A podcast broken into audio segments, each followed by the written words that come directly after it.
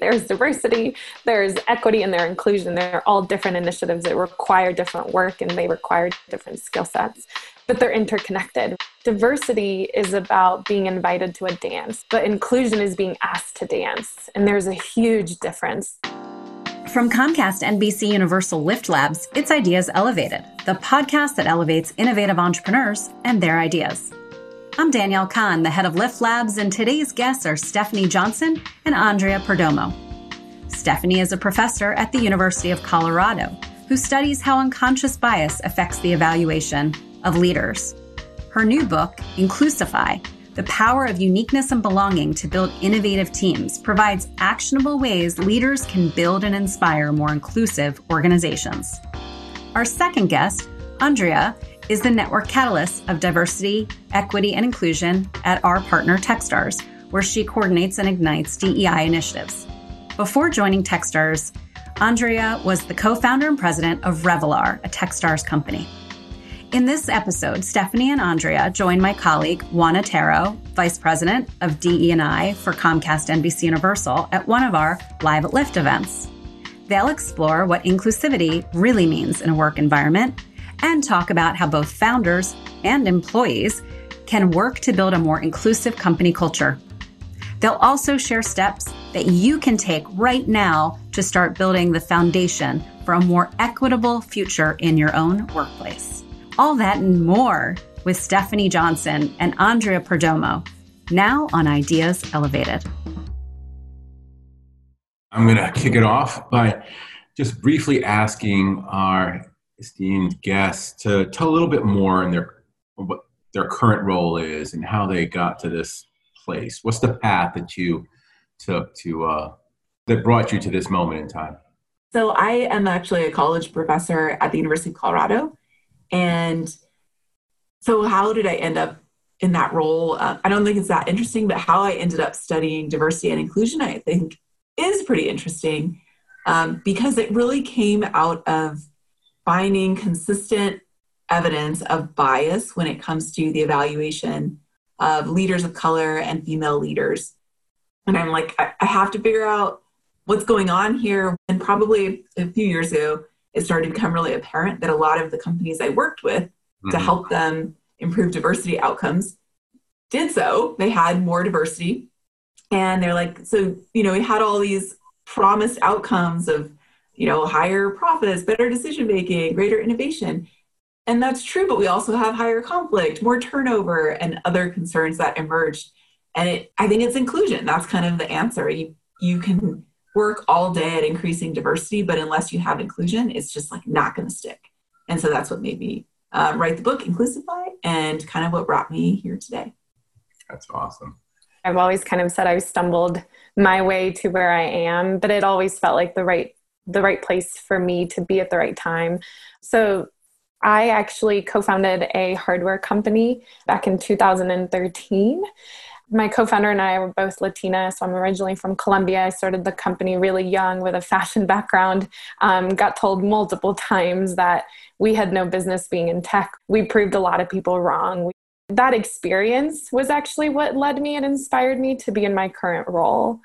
I personally faced a lot of challenges, what I call transparent walls, um, where I could see exactly where I needed to go, but for some reason couldn't get there, right? I realized that I had a lot of opportunities, even still facing challenges that many entrepreneurs still face today. And so my role at Techstars is really geared towards helping other entrepreneurs like myself to you know not only have access to entrepreneurship as it relates to capital and network and education but also you know in spite of that i at revolar was able to build a really really great culture. But for me now in my role i get to you know talk to founders and help them create inclusive diverse and equitable cultures within their startups but also on the broader ecosystem empower other entrepreneurs to also go on this journey. Very interesting and powerful stories um, maybe we should start from the beginning. Um, I think in this time, this moment that we're living in, we hear the phrases diversity and inclusion, equity thrown out a lot. I'm that guy in the meeting that always says, Well, what, is, what does that mean? Like, can you tell me what does that mean to you? because you can't fix what you can't measure. Thank you. Yeah. So, my definition of inclusion is kind of like has two facets. It's one that you feel like you belong. We all heard the term belonging over and over again in 2019, right? Like it's not just diversity and inclusion, now you have to belong to. And it's that feeling that you're accepted or valued. It's like that's what belonging is. But that's really not enough. And so that second half is the uniqueness element of you can't just belong, you have to feel that you belong while still representing your true authentic self. Or sometimes people say bringing your whole self to work. You know, this is awful, but I just, I'm a Cub Scout leader for my kids are both in Cub Scouts, a daughter and a son. And they've made Cub Scouts co-ed. So this is probably because they were going bankrupt, right? And so they're like, let's let girls participate. That'll increase participation. And so we get this magazine called Boys Life. And it says Boys Life in huge letters, and then a tiny little subscript that says, good for girls too. And my daughter saw this, she's so mad. Like, I'm out. I don't want to participate in Cub Scouts anymore. This isn't this basically isn't inclusion. Like, yes, you can go to West Point, but you're going to be ostracized or separated, or less you can be in Cub Scouts, but it's we're not going to change anything to welcome you. We're just going to let you attend so we can benefit from you. Not inclusion.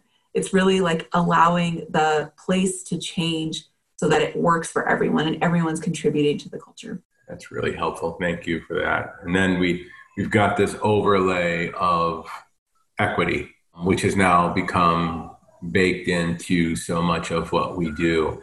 And I, I am still struggling, um, you know, for sort of what is that macro definition and all that.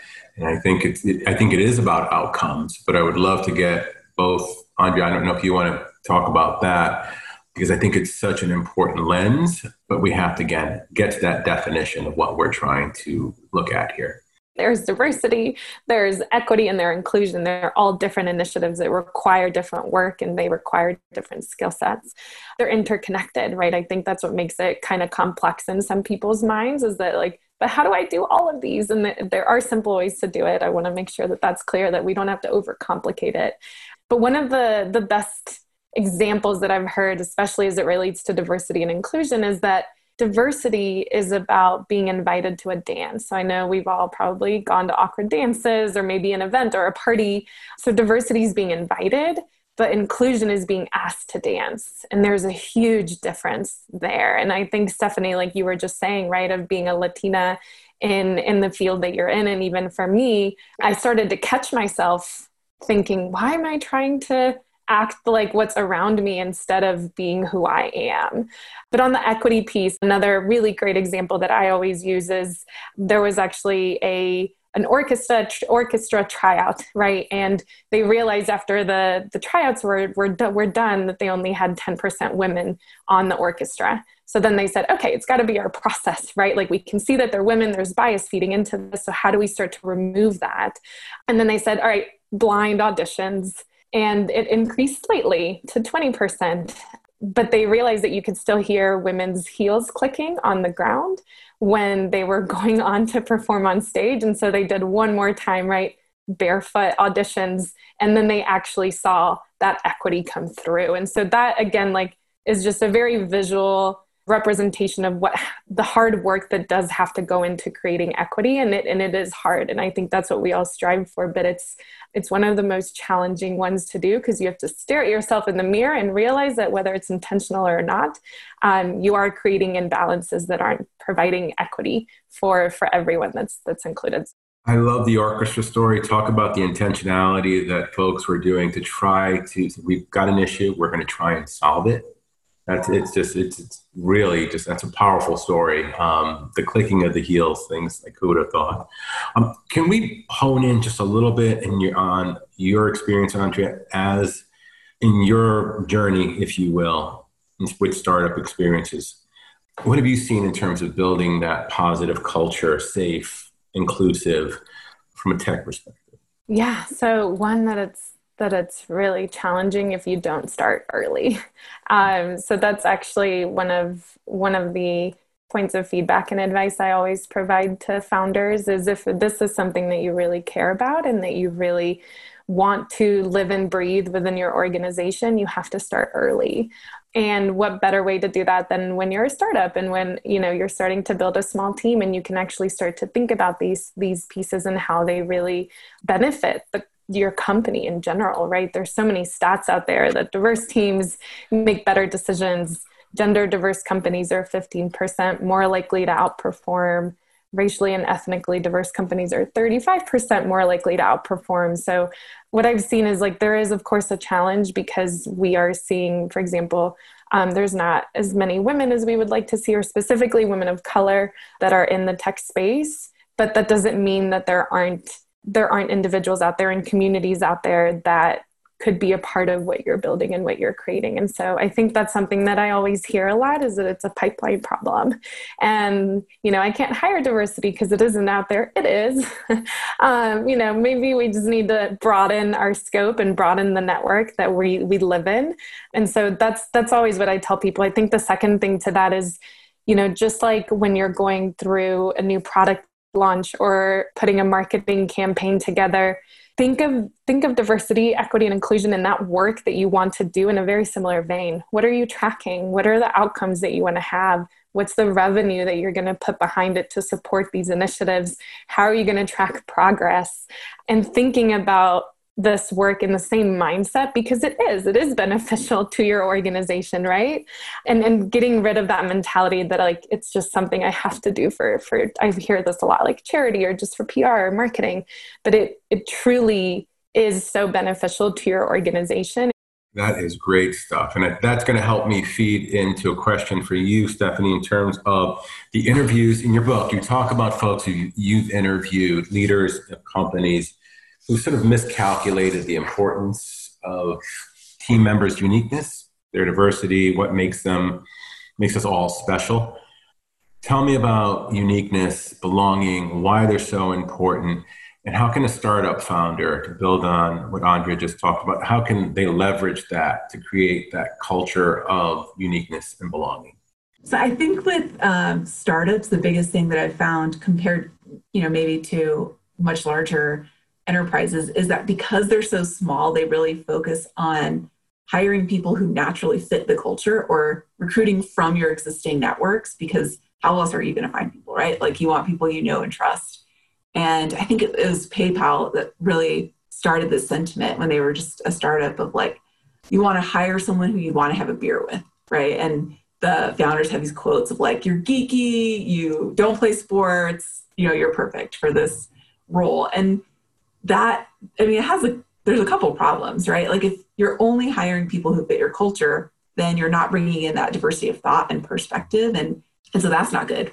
Two and the uniqueness part is really communicating to people that you want those different perspectives to be heard and out on the table.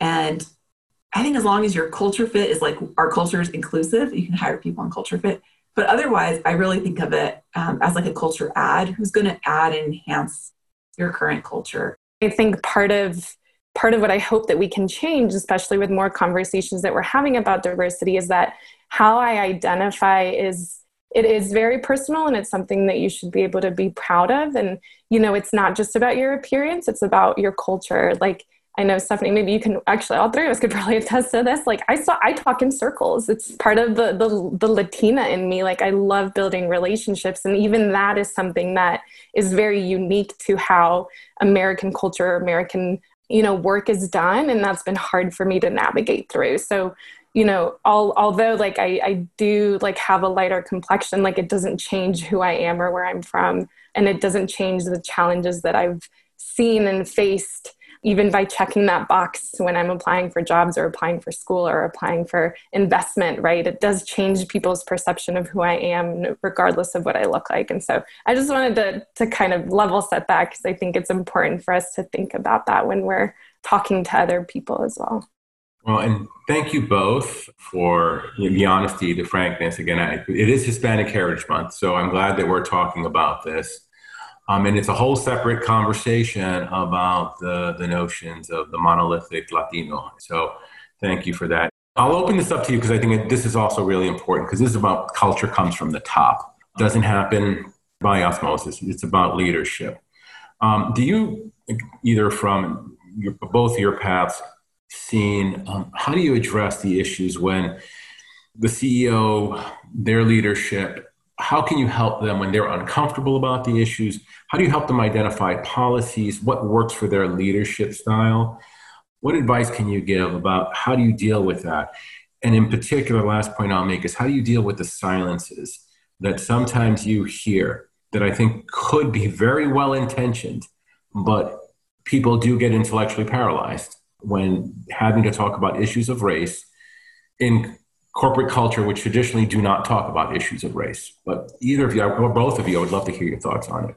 There's so much in that question. Like it's, there's just, I think that's a really great question. But my approach is like, you know, meet people where they are and give them a path forward from the spot that they're starting at. Because I think when you, if you're like attack people, I think, you know, their amygdala goes crazy. They can no longer listen. They can't learn. And I think it's just going to make them dig in their heels rather than bring them forward. And I think inclusion, I'll say, has been super useful. I, you know, I worked with leaders for years talking about diversity, and that makes people super uncomfortable for sure. Because if you didn't grow up talking about diversity or thinking about it, like I think it feels awkward. But inclusion seems to be like a bridge. Like everyone wants to be inclusive. Everyone would at least say out loud that they want different perspectives and they want to make the best decisions.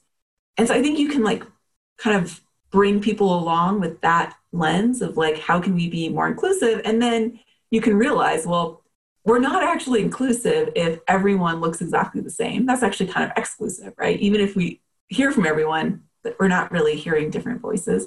And so i think then you can of course also add in diversity if that's lacking. Mm-hmm. but i find i don't know i guess i find that to be just meet people where they are approach them with empathy a lot of the, their perspectives they learned it. Like in my i'll say millennials and gen z like they have grown up since i'm a college professor right? Like i see all these generations just kind of pass in front of my eyes and i think they've grown up being more comfortable around to- uh, topics of diversity and pronouns and ability and all of these things. And they are they were indoctrinated with this idea of uniqueness right? Like you do you you got to be yourself. Everyone should be their true and authentic selves. But i think that wasn't true when i was a kid. It was like assimilate assimilate assimilate. You want to just like fit in. And i'll say people like my mom that was even more true in her generation um, being mexican american in los angeles. Like you want to just kind of fit. And so I think those execs or, you know, people who are running startups, if they're not like super young, but they're just, that's what they learned, you know, and they have, it's harder to unlearn something. So I, I try to be empathetic for the fact that it's a journey. You know, I think there's kind of two separate conversations. One is you're a founder and your board isn't necessarily supportive of doing this work. And then the other side is are you an employee within an organization where you you see that leadership isn't supporting this work? And I think for both it's how much are you willing to tolerate that, right? And that's why I think part of part of why this work is so hard is because you do have to look at your own personal journey in in correlation and in um, in parallel to what your company is doing um, and they both go hand in hand and so you know on the on the founder side if this is something that you really want to do and your board's not supportive you know is that a board member that you really want on your board right? Like that's the question i would be asking is if this is really something that matters to you is that the right person to have on your board? When you're looking at hiring a leadership team like and this is something that matters to you is it also something that they share value in? If not don't hire them and don't add those people to your board.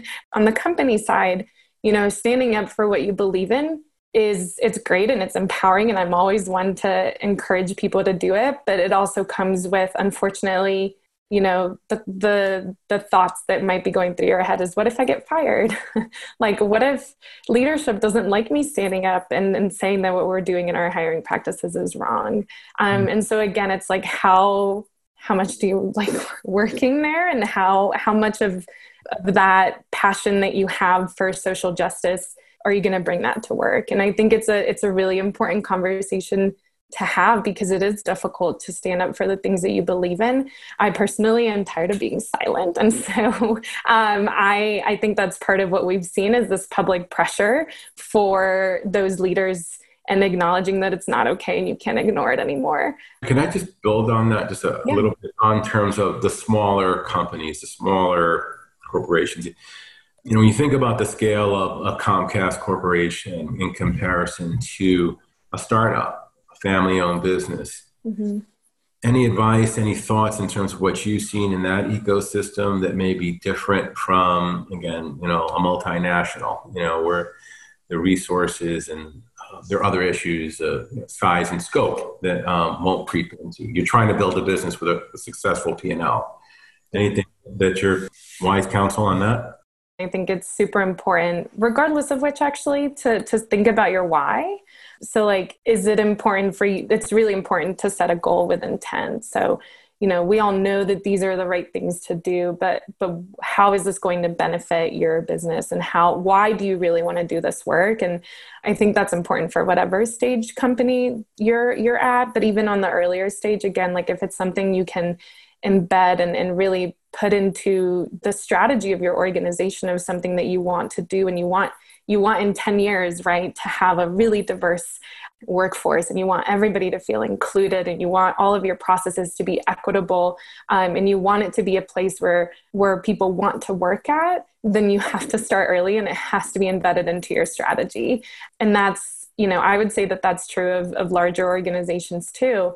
And it's interesting on the budget side and i know startup founders run into this. They don't have an hr person or they don't have you know someone who can dedicate their time to this full time. I especially with everything that's happened in the last few months and even in my current role at techstars what i've realized is that it's really everybody's role to do it. And if we continue to put the pressure and onus on one individual that individual is going to burn out they're going to leave and it's just not fair to put all of the work on one person. And so from an early of course you need someone to lead the work and be able to bring that expertise too but to put the pressure on one individual to to own everything and change the culture and like own all diversity equity and inclusion that job's impossible. And you're and i think there's a lot more power and the ripple effect of that is massive.